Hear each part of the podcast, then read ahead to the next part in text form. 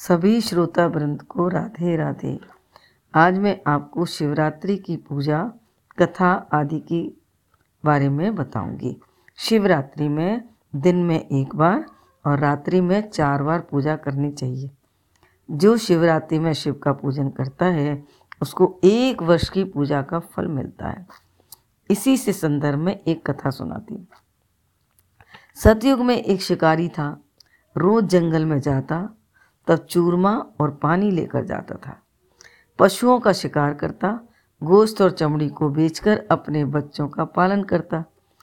यह शिकारी महाशिवरात्रि के दिन जंगल में शिकार के लिए गया, पर इस दिन इसे कोई शिकार नहीं मिला।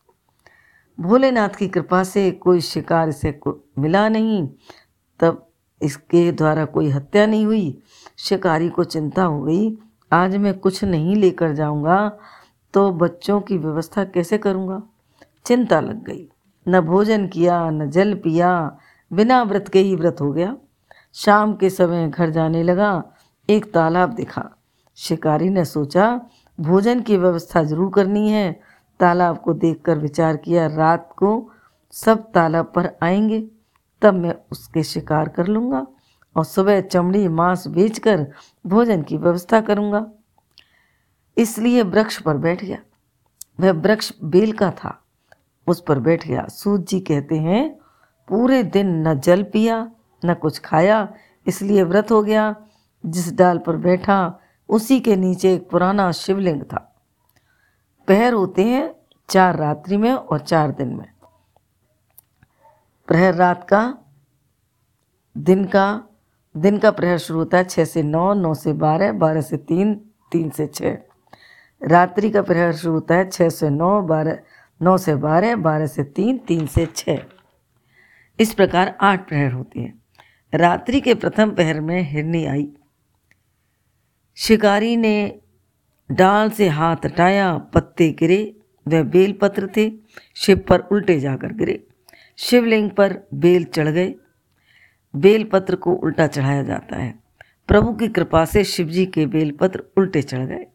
शरीर जब हिला तो जल लाया था, उसमें उसका मुँह खुल गया तो कुछ जल शिवजी पर चढ़ गया। पहले पशु पक्षी आदमी की आवाज़ में बोलते थे, हिरनी ने जल पिया और सामने ऊपर शिकारी को देखा तो हिरनी बोली, हे शिकारी, तू बाण मत चलाना। शिकारी बोला, मेरे बच्चे भूखे हैं। हिरनी बोली, मेरे भी दो बच्चे हैं, बच्चों के लिए मेहनत करनी पड़ती है। अगर तूने बिना सुने मेरा शिकार कर लिया तो मुझे दूसरा जन्म इसी योनि का लेना पड़ेगा।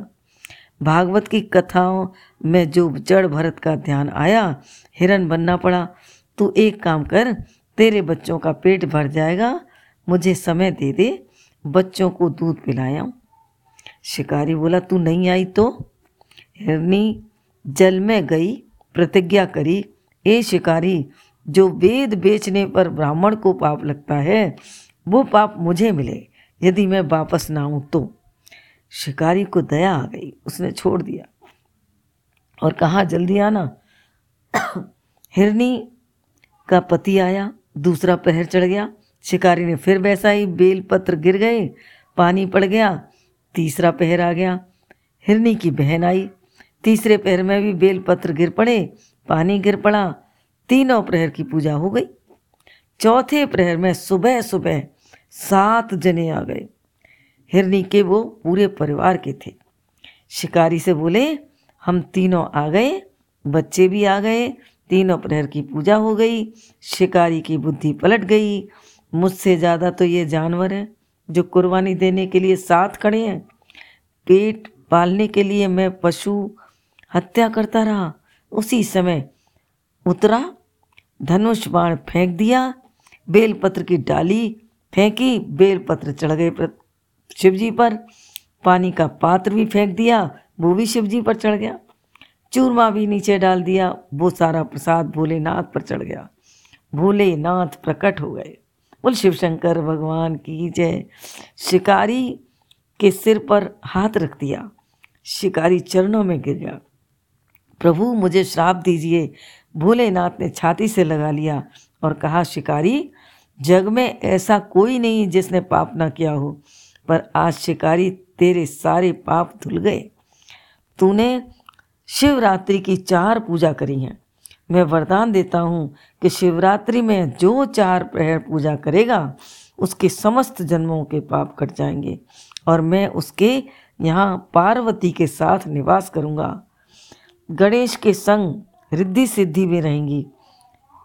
बेलपत्र उल्टा चढ़ाएगा, जब ही मैं स्वीकार करूँगा। शिकारी ने कहा, प्रभु, मुझसे ज़्यादा हिरनी को आशीर्वाद दो। भोलेनाथ ने कहा, ये सातों के साथ तो उत्तर दिशा में आकाश मंडल में सप्त तारा मंडल का रूप बनेगा, सात ऋषियों का रूप होगा। शिकारी से कहा, अब तुझे कोई पूजा करने की आवश्यकता नहीं। त्रेता युग में तू शिकारियों का, श्रृंगवेरपुर का राजा बनेगा राम तेरे यहाँ आएँगे, तेरा नाम निषाद राज होगा। जो भी इस कथा को शिवरात्रि में सुनता है, उसको जन्म जन्मांतर की मुक्ति प्राप्त होती है।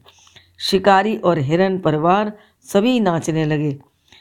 भोले बाबा बड़े हितकारी, दुखियों की विपदा टारी भोले बाबा बड़े हितकारी दुखियों की विपदा टारी बोलो शिव शंकर भगवान की जय पार्वती माता की।